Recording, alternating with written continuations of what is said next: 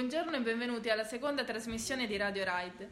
Oggi con voi Alessandra Costarella, Ileana Condito, Erika Brenna. Diamo il benvenuto al giornalista Bruno Palermo, autore de Al posto sbagliato, storie di bambini vittime di mafie. Dottor Palermo, quest'anno abbiamo deciso di occuparci di indrangheta. Noi siamo studenti, crediamo nella nostra terra, ma soprattutto crediamo nei cittadini onesti che vi abitano. Il coraggio, la determinazione, la libertà, una scuola che faccia cultura, forse sono la nostra sola possibilità di cambiamento, il nostro futuro. Per questo vorrei chiederle quanto sia difficile da giornalista parlare di indrangheta, in un contesto in cui tutto sembra avere più rilevanza di questo tema. È difficile adesso, forse un po' meno, nel senso che ehm, bisognerebbe parlarne con cognizione di causa eh, e bisognerebbe parlarne e raccontarla in tutte le sue sfaccettature. Purtroppo c'è anche chi invece continua una narrazione distorta dell'andrangheta, continua a scrivere cose, a dire e a inculcare cose che non esistono e che non sono mai esistite sulla, sull'andrangheta e sulla criminalità organizzata in generale. Però a qualcuno piace questa narrazione un po' misteriosa, un po' eh, condita da mistero, da, da chissà quali riti. Eh, in realtà parliamo di delinquenti. In realtà i mafiosi, gli indranghetisti non sono altro che persone che commettono dei reati anche gravi eh, e che quindi come tali diventano delinquenti. Invece c'è una narrazione della, dell'andrangheta ancora eh, quasi vista come, come un fenomeno eh, di setta ancestrale, cioè, viene, viene, descritta l'andrangheta che ancora eh, non uccide le donne e i bambini, ci raccontano di uomini d'onore, ci raccontano di favolette che in realtà vengono smentite ogni giorno. In realtà l'andrangheta è un'organizzazione criminale fatta non solo da persone che ammazzano, ma anche da persone che corrompono, da persone che si lasciano corrompere e che dissanguano un territorio meraviglioso come la Calabria. Raccontarla non è difficile, raccontarla bene è difficile eh, e raccontarla con la dovuta cognizione, raccontarla in tutte le sue sfaccettature, non eh, facendo sconti a nessuno, neanche a chi viene arrestato e condannato per reati di indrangheta, ma che di solito siamo stati abituati a vedere in giacca e cravatta, magari in un lussuoso ufficio. Non bisogna fare sconti a nessuno, bisogna raccontare la verità. Dal punto di vista giornalistico, la verità è la nostra stella polare, dovrebbe esserlo. I giornalisti che si impegnano e denunciano, che vengono minacciati o presi di mira, come per esempio Borrometti o Ruotolo, che abbiamo provato a contattare, Spesso restano soli e al di là della solidarietà dei sindacati e dei colleghi che li sono più vicini, vengono isolati o rinnegati anche dagli altri giornalisti, da quelli che fingono di non vedere mafia e corruzione o addirittura si mettono al servizio dei potenti di turno. Abbiamo letto i suoi articoli, per questo le chiedo quanto le costa la sua scrittura libera. Vabbè, intanto mi nominate due persone a me molto care, che sono Paolo Borrometti e Sandro Ruotolo, con i quali ho uno splendido rapporto e spesso ci scambiamo idee proprio su, su, su queste cose. Eh, la scrittura libera costa, costa l'isolamento, costa l'isolamento delle persone che eh, sono abituate a non sentirsi dire le cose in faccia, a, a essere smascherate, a essere eh, raccontate per, quelle, per, quello che sono e non per quello che fanno apparire di essere.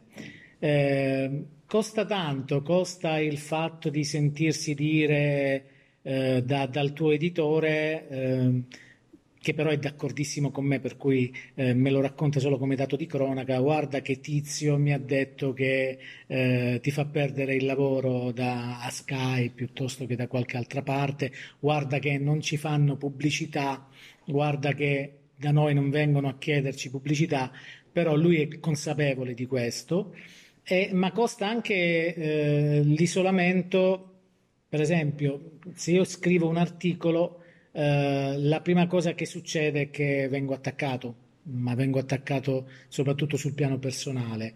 Eh, io per fortuna credo di essere abbastanza inattaccabile, nessuno è Gesù Cristo in terra, eh, però io, la mia vita è, è, alla luce del sole dal primo giorno ad oggi, eh, non ho nulla da nascondere e credo di fare il mio dovere al meglio, che ho scelto questa strada ed è quella di raccontare la verità, qualunque essa sia, anche scomoda, eh, senza fare sconti a nessuno rispetto alla verità, cioè nel senso che se io eh, racconto la verità non devo temere nulla.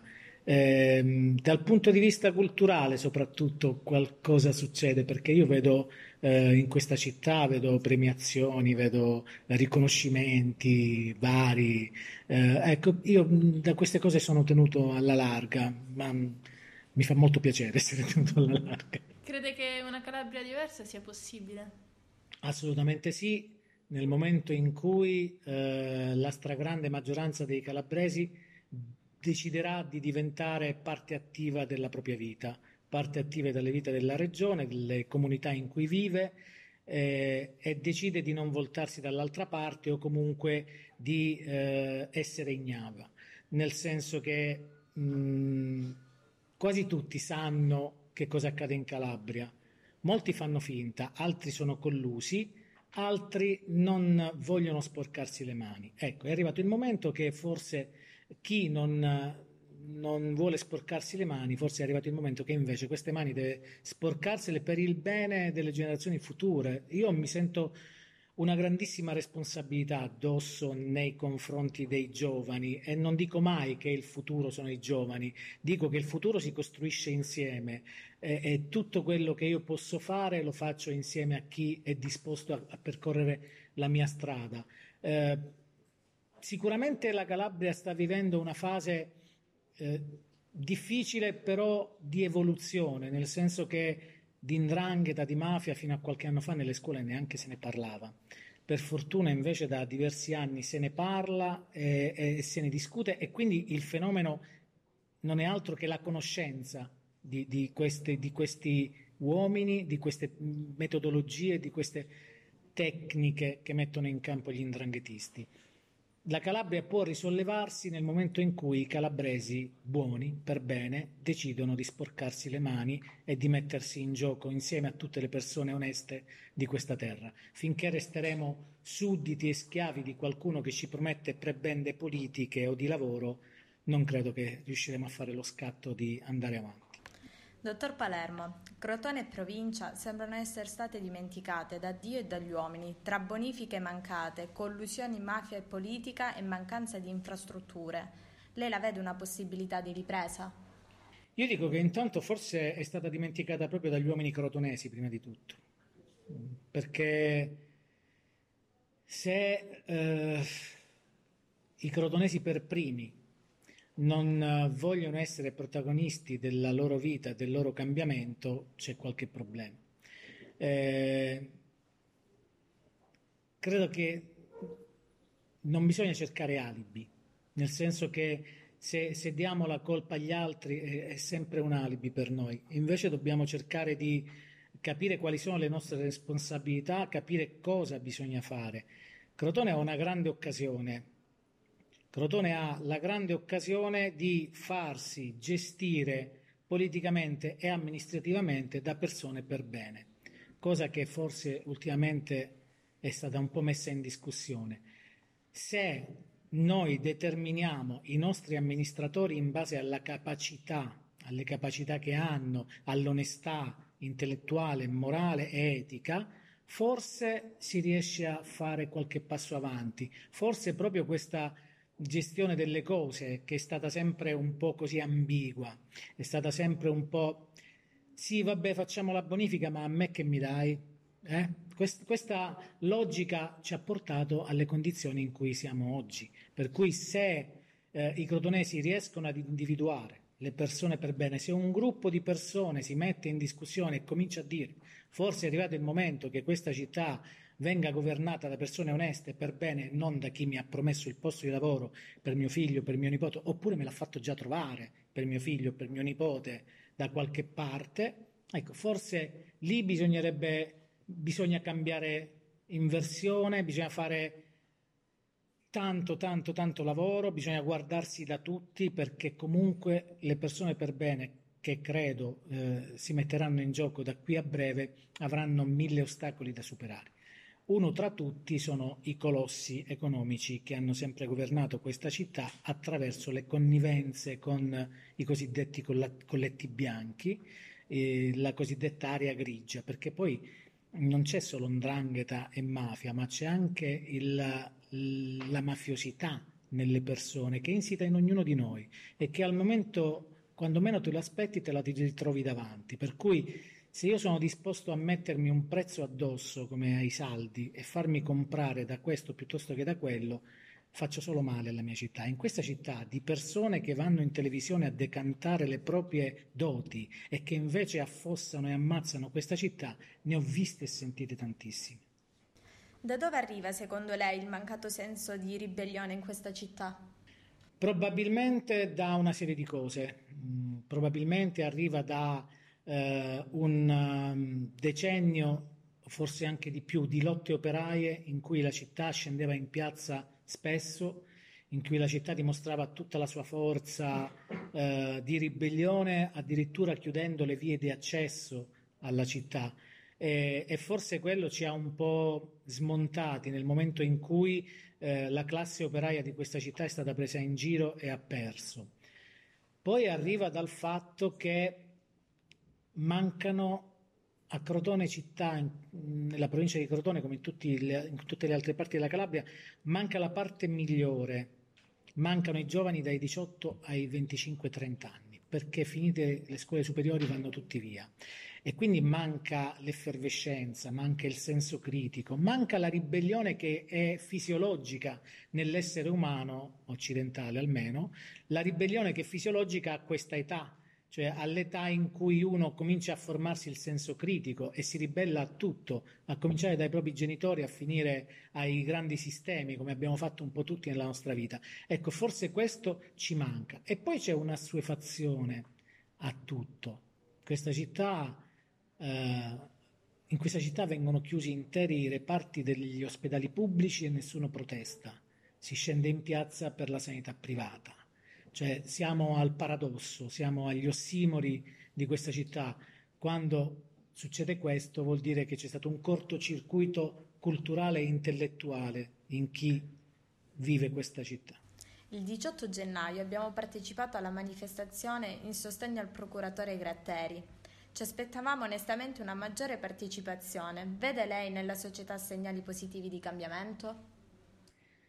Guardi, io ehm, le dico, su alcune cose sono un po' più critico, eh, non lo nascondo perché sennò farei un torto alla mia intelligenza e alla mia etica intellettuale.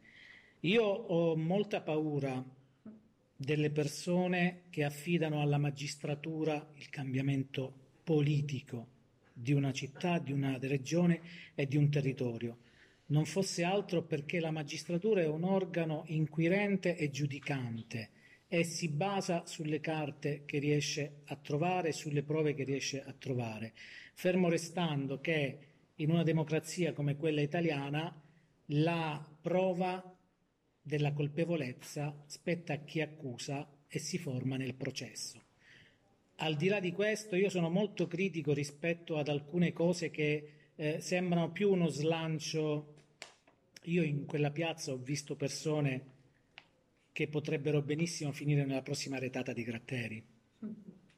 Eh, per cui oh, sono un po' preoccupato di queste esternazioni così.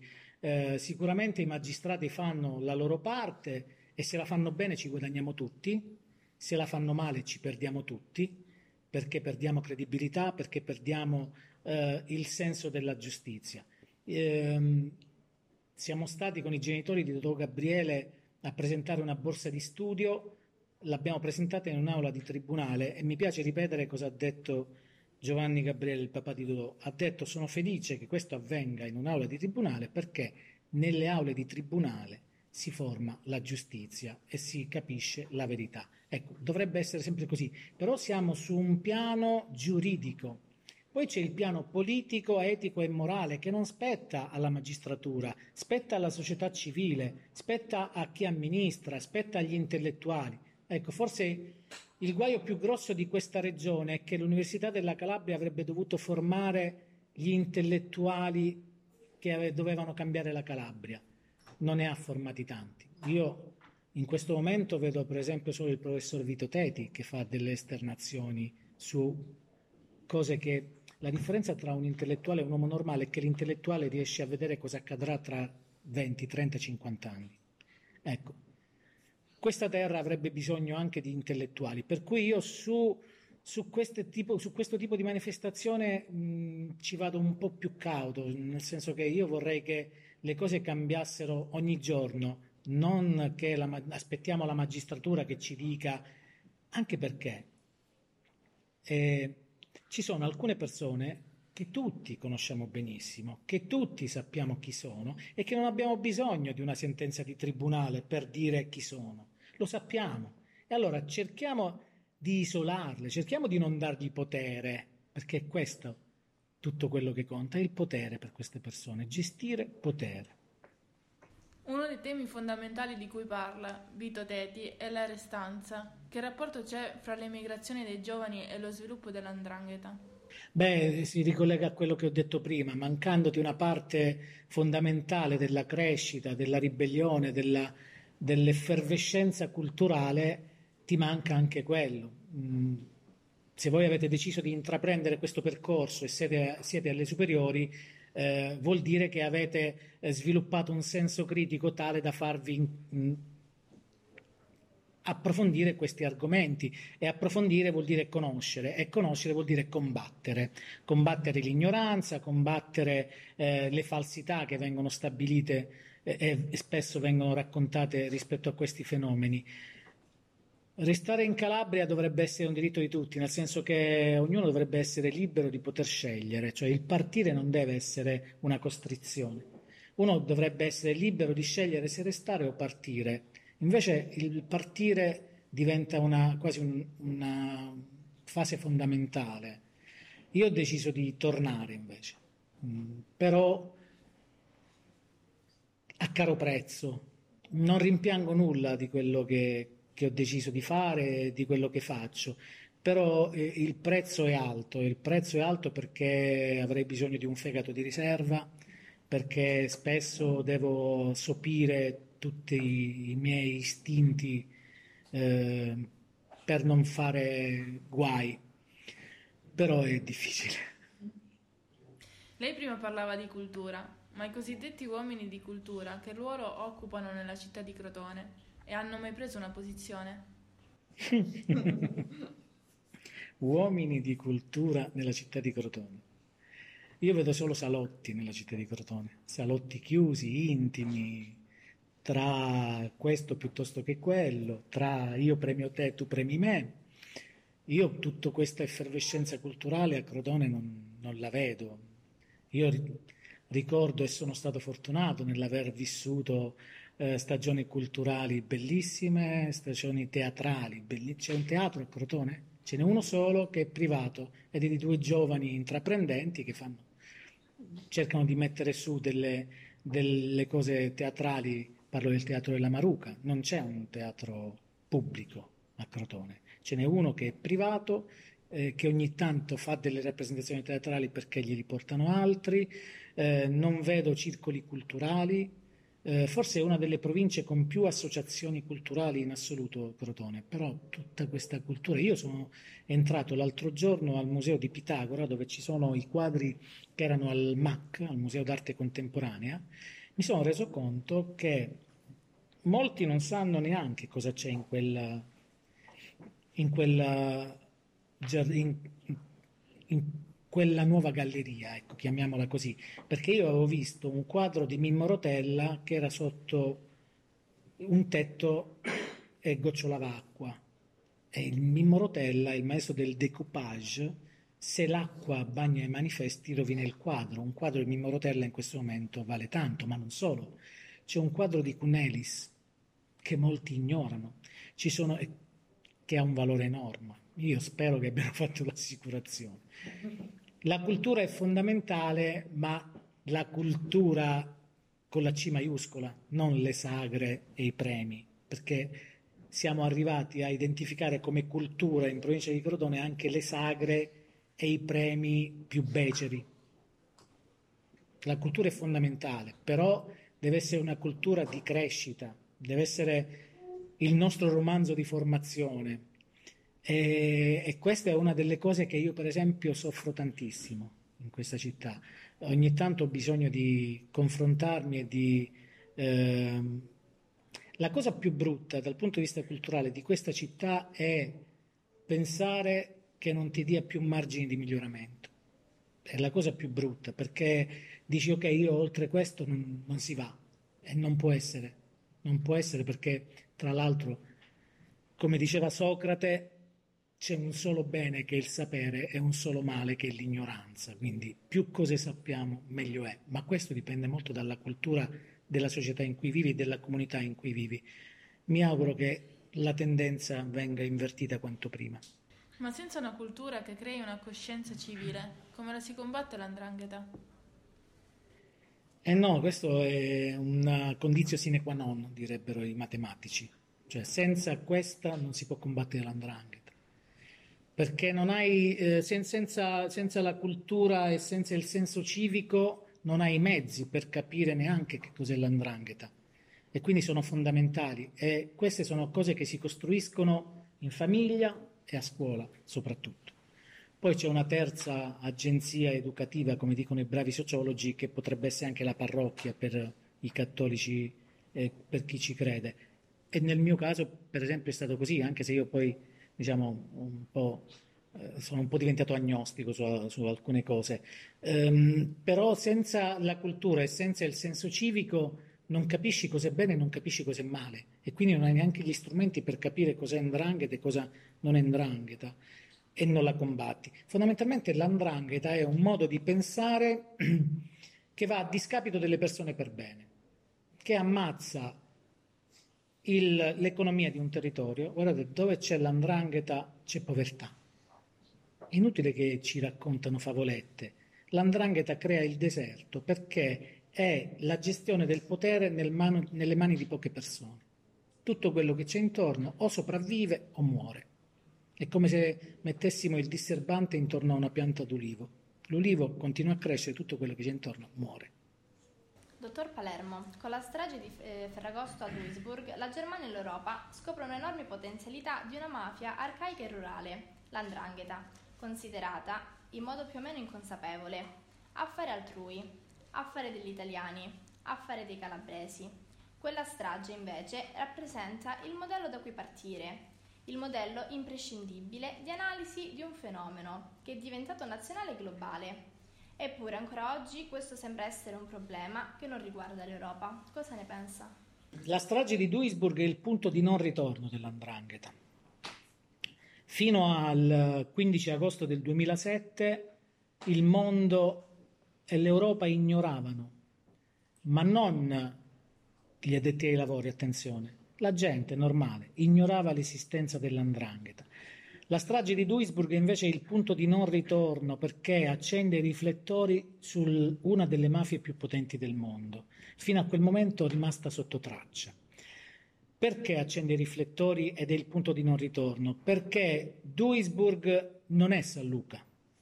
Perché se fosse accaduto a San Luca sarebbe stato quasi normale trovare sei morti in mezzo alla strada e i giornali ne avrebbero parlato un giorno e mezzo. Avendo trovato sei cadaveri davanti a un ristorante a Duisburg, nel nord della Germania ricca, opulenta e lavoratrice, dove nulla è lasciata al caso, ha fatto accendere i riflettori dicendo cavolo, abbiamo l'andrangheta in Germania. In realtà i tedeschi sapevano da anni, non lo dico io, lo dice l'ex ministro dell'interno, non l'ex di adesso, quello che c'era nel 2007. I tedeschi sapevano benissimo che la Ndrangheta stava muovendo capitali enormi sulla Germania, messaggi dei servizi segreti italiani alla Germania su questo ne sono arrivati a decine, i tedeschi li hanno ignorati anche perché in Germania non c'è la tracciabilità del denaro, mentre c'è in Italia. Certo, l'andrangheta nasce in Italia e quindi noi adottiamo tutti i mezzi che possiamo. In Germania non c'è la tracciabilità del denaro, in Germania non eh, ci sono le intercettazioni telefoniche, ma questo devo dire che ha comunque una radice storica perché avendo passato eh, dal 46 all'89 nella Germania dell'Est attraverso la Stasi, che era la polizia della DDR che controllava le comunicazioni di tutti, è chiaro che in questo momento per loro le intercettazioni telefoniche sono l'anticristo. Però la Germania sapeva benissimo quello che succedeva in Germania. Io ricordo un ex procuratore di Reggio Calabria a cui viene chiesto lei dov'era il 9 novembre del 1989, è la data in cui cade il muro di Berlino. Il procuratore, credo che fosse Boeri, dice ero nel mio ufficio che stavo leggendo il rapporto del, dei miei investigatori che avevano intercettato una telefonata tra due boss dell'Andrangheta, uno a Francoforte e uno a Reggio Calabria, e quello di Reggio Calabria diceva andate nella Germania dell'Est e comprate. E quello gli diceva cosa? Tutto quello che si può comprare, case, palazzi, magazzini, tutto. Il muro stava per cadere, ancora non era caduto. Ma l'Andrangheta era già in Germania. L'Andrangheta ha goduto per anni dei riflettori puntati sulla mafia siciliana e in quel silenzio è potuta crescere, è potuta, ha potuto fare affari ovunque, soprattutto col traffico di cocaina con la Colombia. L'Andrangheta è il primo provider di droghe in Europa e forse non solo in Europa. La cocaina che arriva in Europa è tutta roba di Ndrangheta. I campi di oppio colombiani sono di proprietà delle famiglie di Ndrangheta di Reggio Calabria, del Reggino e grazie al fatto che i fari siano stati puntati per tanto tempo sull'andrangheta, sulla mafia, l'andrangheta sotto traccia ha potuto costruire tutto questo impero che si rompe con la strage di Duisburg, perché la strage di Duisburg accende i riflettori, perché tutto il mondo vede cosa ha combinato l'andrangheta. I tedeschi, che sono eh, in quel momento sorpresi, dicono perché, ma che è successo? In realtà gli addetti ai lavori tedeschi sapevano cosa succedeva. Però, ripeto, questo è potuto accadere perché era Duisburg. Se fosse stato Locri, Crotone, San Luca, Isola Caporizzuto, avremmo parlato un giorno e mezzo. È finito lì. Però l'andrangheta non diventa potente solo in quel periodo. L'andrangheta diventa potente agli inizi degli anni 70, quando mh, a Reggio Calabria avviene la commistione tra ndrangheta massoneria deviata, servizi segreti deviati e siamo all'indomani dei moti di Reggio Calabria per il capoluogo di regione, i cosiddetti moti dei Boiachimolla, dei fascisti di Ciccio Franco. E in quell'ottica entra anche il golpe borghese. In Italia c'è stato un tentativo di colpo di Stato agli inizi degli anni 70, un, col- un tentativo di colpo di Stato fascista che si andò sotto il nome di golpe borghese e che probabilmente aveva radici anche a Reggio Calabria. Ma da quel momento l'andrangheta diventa un'altra cosa, non è più l'andrangheta che veste con il gilet di pecora, diventa l'andrangheta dei broker, dei soldi che passano da un conto delle Cayman a un altro di San Marino, diventa l'andrangheta imprenditrice e l'andrangheta, come sta uscendo ora dal processo Ndrangheta stragista di Reggio Calabria, partecipa alle stragi del 92 e del 93 come supporto alla mafia siciliana. In Calabria vengono ammazzati i carabinieri senza un perché, ma è la teoria della tensione e della strage che Cosa Nostra ha messo in campo per cercare di portare lo Stato alla famosa trattativa.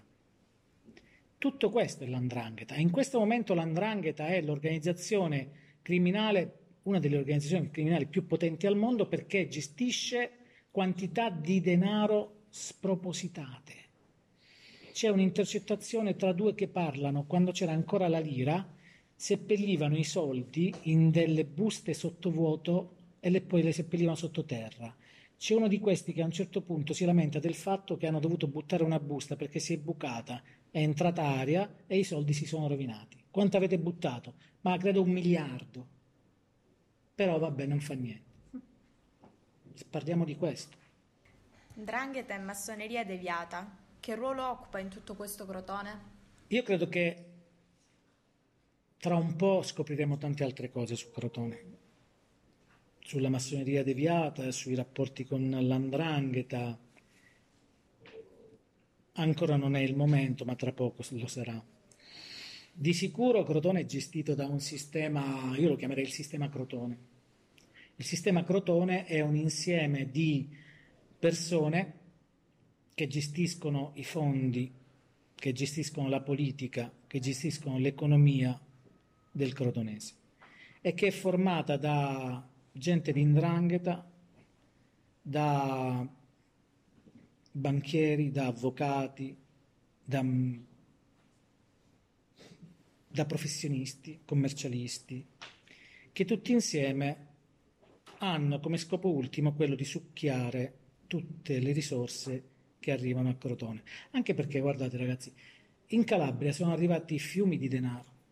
L'Europa credo che abbia, si sia svenata per la Calabria, essendo ancora obiettivo 1 e quindi una parte che ha bisogno di tanti fondi L'Europa si, si, è svenata a dare soldi alla Calabria, ma allora perché siamo sempre l'ultima regione dal punto di vista del reddito, delle infrastrutture? Perché non si riesce, per esempio, sulla linea ionica a fare un'elettrificazione della eh, ferrovia, una quattro corsie? Perché è isolata la Calabria? Perché i soldi non è vero che non sono arrivati, i soldi sono sempre stati canalizzati.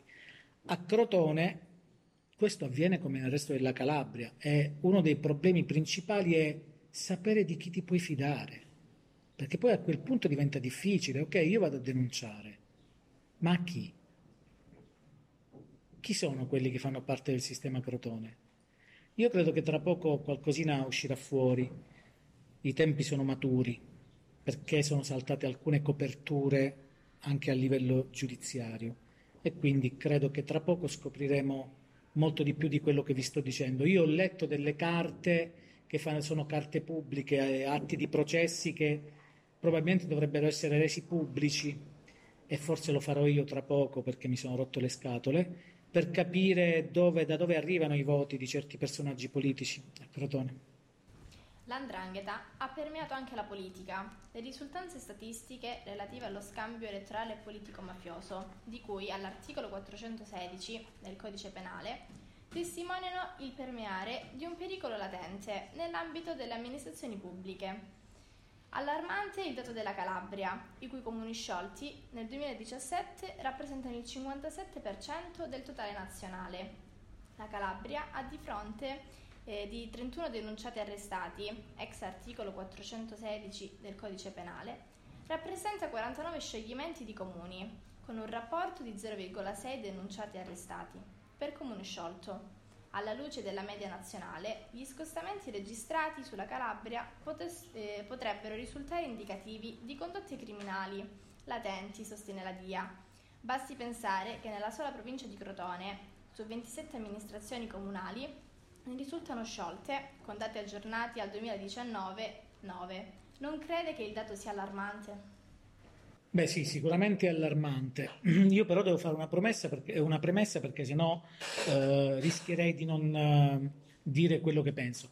Io sono un po' critico sulla normativa sullo scioglimento dei comuni, nel senso che non che non ci siano le infiltrazioni, attenzione, eh, perché sono lo dimostrano gli atti che è così, però la legge sullo scioglimento dei, comuni è molto eh, lasciata alla libera interpretazione, dovrebbe essere un po' più rigida, eh, nel senso che dovresti avere la certezza e poi sciogliere il comune. Su questo io credo che la, la legge andrebbe un po' migliorata ecco, da questo punto di vista.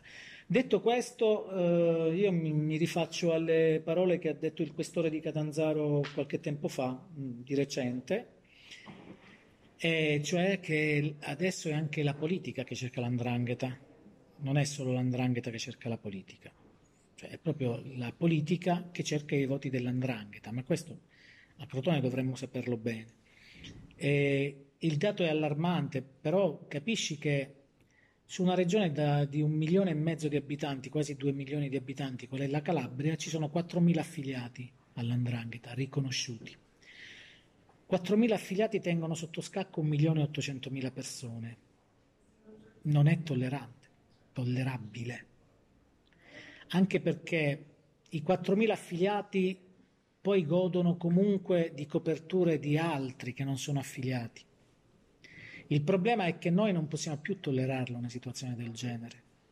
Noi non possiamo più tollerare che il dirigente del comune sia nominato da chissà chi. Negli enti pubblici si entra perché si vincono i concorsi e magari anche fatti bene, perché deve essere una missione quella di fare il dirigente pubblico, non deve essere una prebenda. Qui invece avviene esattamente il contrario. Voi sapete quanti dirigenti in questo momento vincitori di concorsi ci sono al comune di Crotone? Da ieri, lunedì 3 febbraio, uno. Prima del 3 febbraio, nessuno. Erano tutti dirigenti nominati dalla politica. Alcuni sono ancora in carica e sono se un dirigente viene nominato dalla politica, è chiaro che deve sottostare a quello che dice la politica. I, la macchina organizzativa delle amministrazioni, perché guardate, io spesso sento gente che io mi candido a sindaco, io faccio questo, noi facciamo quello. Attenzione, perché un conto è fare la campagna elettorale e vincere le elezioni, un conto è amministrare. Io vi posso assicurare, per aver avuto delle esperienze nelle amministrazioni pubbliche, che se un dirigente non vuole farti passare una pratica, non te la fa passare, anche se sei il presidente della provincia, anche se sei il sindaco. I dirigenti, i funzionari possono metterti il bastone tra le ruote e farti perdere dei soldi, possono indirizzare soldi da una parte piuttosto che da un'altra. Ecco, su questo con Gratteri penso di essere d'accordo quando dice che nelle amministrazioni pubbliche la ndrangheta è soprattutto nei dipendenti, nella macchina organizzativa. Però, per esempio, e torno alla legge sullo scioglimento dei comuni, noi abbiamo avuto comuni sciolti per infiltrazioni mafiose in cui i dirigenti avevano firmato delle cose per conto di famiglie di indrangheta. I politici vengono rimossi, i dirigenti no. E questo è un altro problema, perché i dirigenti restano al loro posto e continuano a fare i dirigenti. Le macchine organizzative dei comuni devono essere in mano a persone per bene, ci vuole il merito. Chi va lì ci va per merito, ci deve andare per merito e deve mettersi al servizio della collettività, perché i soldi con cui viene pagato sono i soldi delle tasse dei crotonesi. E se uno entrasse in quest'ottica, probabilmente vedrebbe anche il suo modo di lavorare diverso. Io non firmo un permesso per fare un villaggio turistico su un'area archeologica perché so che cosa sto facendo. Io non firmo un permesso per costruire una cosa che sulla carta è diversa da quella che poi è realmente. E se lo faccio, poi vado a controllare e se non ti trovo in regola ti denuncio. Io non, non ho mai visto denunce dei dipendenti comunali rispetto ai lavori che hanno firmato in precedenza. Manca tutta questa fase, manca la fase di dire io lavoro perché voglio bene alla mia città, sono loro che mi pagano, anche se ho vinto un concorso, però sono loro che mi pagano ed è giusto che io faccia questo. Tutto questo fa parte però dell'etica personale. Qualcuno di voi prima ha usato la parola coraggio. Coraggio, agire col cuore, significa, viene dal latino. Ecco, bisognerebbe vedere quanti agiscono col cuore e quanti agiscono col conto in banca. Noi quest'anno ci occuperemo dei beni confiscati agli Arene. Nel territorio di Isola si parla di operazioni importanti della magistratura, come l'operazione Johnny, e si parla pochissimo di un bel esempio, qual è quello rappresentato dalla cooperativa Terre Ioniche. Quanto fu importante quell'operazione? Io l'ho vissuta quasi tutta, quella in prima persona. Ed è stata una cosa drammatica per molti aspetti soprattutto per chi in quel momento governava Isola Caporizzuto e aveva in mente di affidare quei beni a una cooperativa di giovani. È stata messa all'indice l'ex sindaco Carolina Girasole, è stata arrestata, è stata processata, è stata assolta in primo e secondo grado, la DDA di Catanzaro ha fatto ricorso in Cassazione e quindi ci sarà anche la Cassazione, come spendere i soldi dei contribuenti. E quella è stata una fase difficilissima, durissima, nella quale molti hanno cercato di fare del male a chi voleva il bene comune. Per fortuna a un certo punto la verità è stata ristabilita, non tutta ancora, perché sull'operazione Johnny per esempio manca tutta la parte dei cosiddetti colletti bianchi, perché l'operazione Johnny è una parte di quello che c'è stato finora, e cioè la gestione del campo profughi di Sant'Anna per conto della Cosca Arena e per conto della Cosca Grande Aracri, così dicono le carte processuali. Manca tutta la parte di chi questa cosa l'ha favorita, dei funzionari della prefettura di Crotone, delle forze dell'ordine che lavoravano nel campo, tutta questa parte ancora non è stata, non è, non è neanche andata a processo, non è neanche emersa ancora. Mi chiedo perché, per esempio. La cooperativa Terreioniche è una scommessa che non possiamo permetterci il lusso di perdere, nessuno di noi, nessun cittadino, perché è un presidio di legalità in un territorio difficilissimo, complicatissimo. Su quei terreni abbiamo eh, organizzato delle iniziative meravigliose con le scuole di Isola Caporizzuto, con i ragazzini entusiasti che hanno portato le loro mamme a un certo punto che non sapevano che per esempio esisteva un posto così bello come la Cepa, non l'avevano mai visto, perché non era precluso a chiunque entrare là dentro. In questo caso la magistratura ha dimostrato che quei terreni sono stati comprati con soldi di proventi illeciti e quindi sono stati confiscati, assegnati all'Agenzia per i beni confiscati che poi li ha dati al comune di Isola Caporizzuto che poi insieme alla prefettura li ha affidati a questa cooperativa. Questa cooperativa è stata creata dalla prefettura di Crotone, dall'allora prefetto,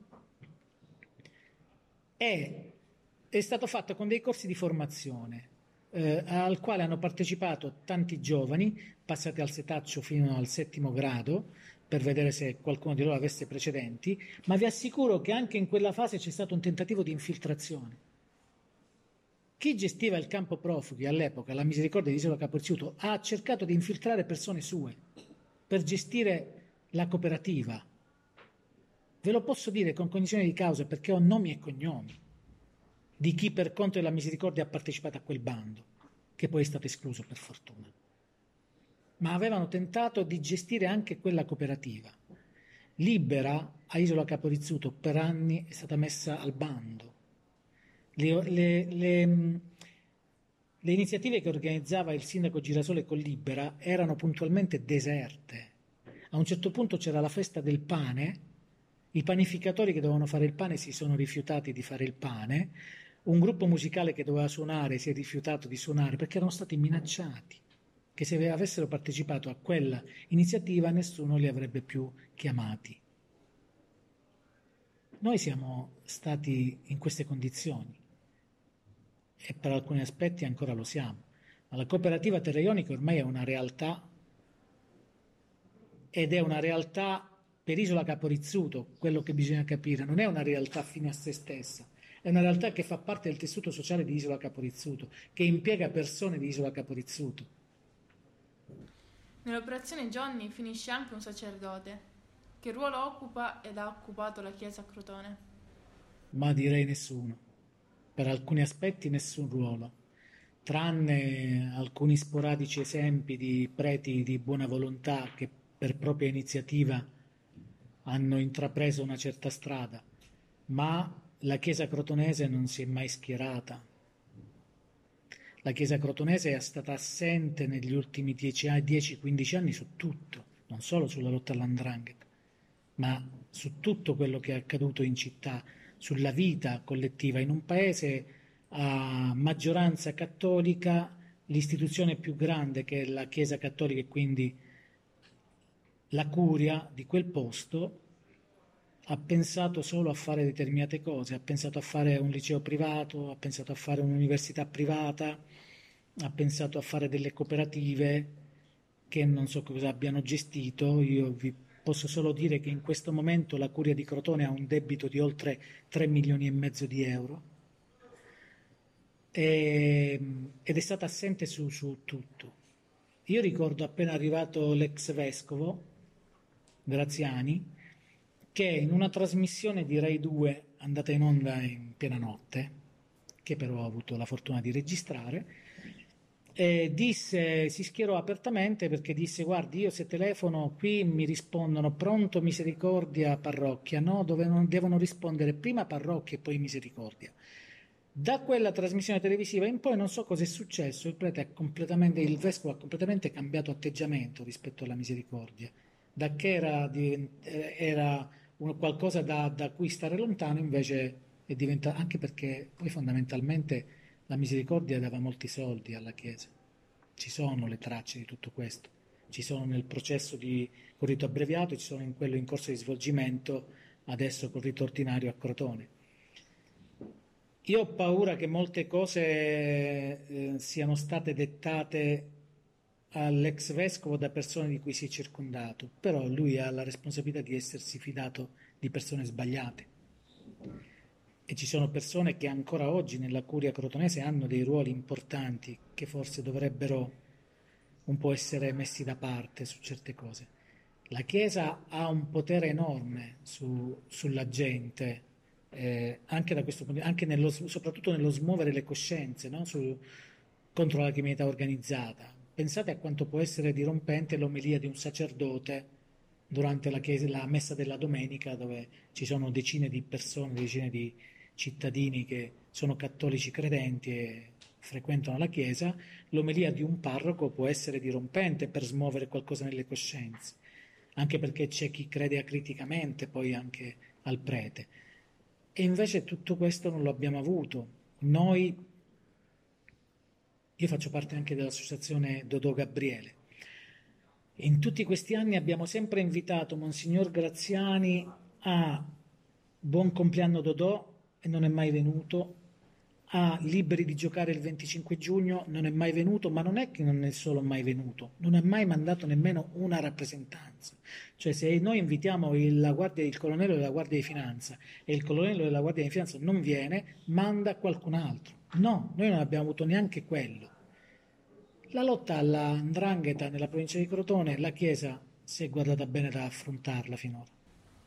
Umberto Ferrari diceva qualche giorno fa che pochissimi beni confiscati in provincia sono stati utilizzati. Non crede sia folle una cosa del genere? Assolutamente sì, ma per poterli fare utilizzarli bisogna che ci siano delle amministrazioni che capiscano di che cosa stiamo parlando.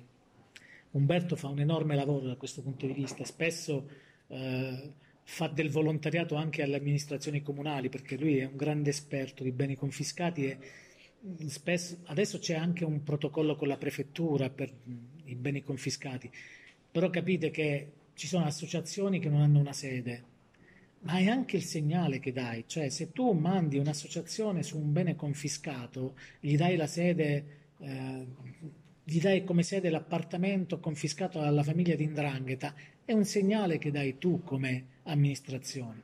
Bisogna vedere se c'è la volontà di dare questo segnale. Lei è un autore di un libro che definirei sofferto, Al posto sbagliato, storie di bambini vittime di mafie. Nella prefazione Don Ciotti scrive Senza parole, così restiamo quando la realtà è tanto terribile da non poter essere commentata o anche solo raccontata, quando i fatti sembrano indicibili, è inesprimibile l'orrore che suscitano. Invece, mai come in quei momenti, di fronte a quel disorientamento abbiamo il dovere di trovarle, le parole. Non parole al vento, però, quelle dell'indignazione facile, della commozione senza conseguenze. Le chiedo allora quanto è stato difficile scrivere questo libro e venire a contatto con le barbarie umane. Torniamo al discorso del fegato di riserva. Ne avrei tanto bisogno. Io quando ho letto la prima volta la prefazione di Ciotti ho quasi pianto, perché era riuscito a tirare fuori tutto quello che io avrei voluto dire non è, c'ero riuscito. Lui invece ci è riuscito. E, bisognerebbe ascoltarlo una volta al mese Ciotti per ricaricare le batterie, perché credo che sia una delle persone, è uno degli intellettuali che questo paese non può permettersi di mettere da parte. Ciotti in questo momento credo che sia una delle menti più illuminate d'Italia. La sofferenza è stata tanta ma è stata superata dalla voglia di far conoscere, è stata superata dalla missione, la definisco io, di far capire alla gente quante falsità ci hanno raccontato sulle mafie e, e farlo attraverso il dolore. Eh, io ho fatto fondamentalmente il mio mestiere, che è stato quello di raccontare i fatti per come sono accaduti, ma sono tutti fatti che finiscono in modo drammatico, tragico e in cui le vittime sono minori di 18 anni, tutti minori di 18 anni. Ehm, ed è, è, stato, è stato duro, è stato durissimo per alcuni aspetti. C'è una storia su tutti che mi ha in qualche modo segnato e dopo la quale io mi sono dovuto fermare diverse settimane prima di poter riprendere a scrivere della storia di una bimba di due anni che si chiama Angelica Pirtoli che viene uccisa in provincia di Lecce dopo essere stata ferita a un piede in modo lieve. L'obiettivo era la mamma, uccisa a fianco a lei. I carnefici tornano dopo due ore, trovano la bambina ancora piangente e uno dei due la prende per i piedi e la sbatte al muro finché muore. Dopo aver trascritto questa storia io mi sono dovuto fermare perché avevo sempre sensazione di vomito, proprio materiale, e non riuscivo a, ad essere abbastanza lucido da trovare materiale e scrivere altre storie. E tra l'altro mi chiedevo, adesso vorrei vedere chi ha il coraggio di chiamare questi uomini d'onore. Adesso vorrei che uno, uno solo, una sola persona al mondo mi dicesse che questo è un uomo d'onore. E da lì sono partito, da, sono ripartito dal concetto dell'onore, sono ripartito dal fatto di raccontare la crudeltà di queste persone e la, la barbarie umana che li ha circondati per tutta la propria vita. L'autore di questo efferato delitto è stato condannato all'ergastolo sei mesi fa, ma i fatti sono degli inizi degli anni 90. Ecco, anche in questo forse la nostra società dovrebbe migliorare nel dare risposte più veloci, con questo senza fare sconti alla verità, eh? cioè veloci sì, ma veritieri, senza inventarci niente, perché sennò facciamo solo del male. Dottor Palermo, uno slogan contro la mafia. Ma io non sono abituato a parlare per slogan in genere. Io dico che per me eh, il contrario di mafia è libertà. Eh, e la libertà, l'unica strada che conosco io per arrivare alla libertà è la conoscenza, è la cultura. Eh, se conosco, se ho un, un grado di conoscenza elevato, non mi si può prendere in giro, non mi si possono raccontare fesserie e riesco a, a distinguere criticamente le cose. Ecco, è importante distinguere, è importante non fare confusione, è importante sempre andare a fondo alle questioni e non fermarsi mai al titolo. Ma credo che un, lo slogan contro l'andrangheta, contro la criminalità organizzata non possa essere altro che riprendetevi le vostre vite, perché con l'andrangheta non abbiamo una vita, sopravviviamo e, e sopravviviamo con un mostro accanto.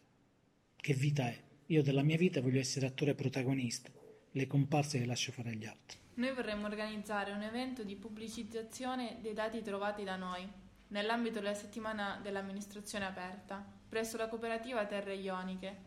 Ci piacerebbe se lei volesse partecipa- partecipare. Crediamo che creare un evento lì sia fortemente simbolico. Grazie per questa intervista e per la profondità delle sue parole.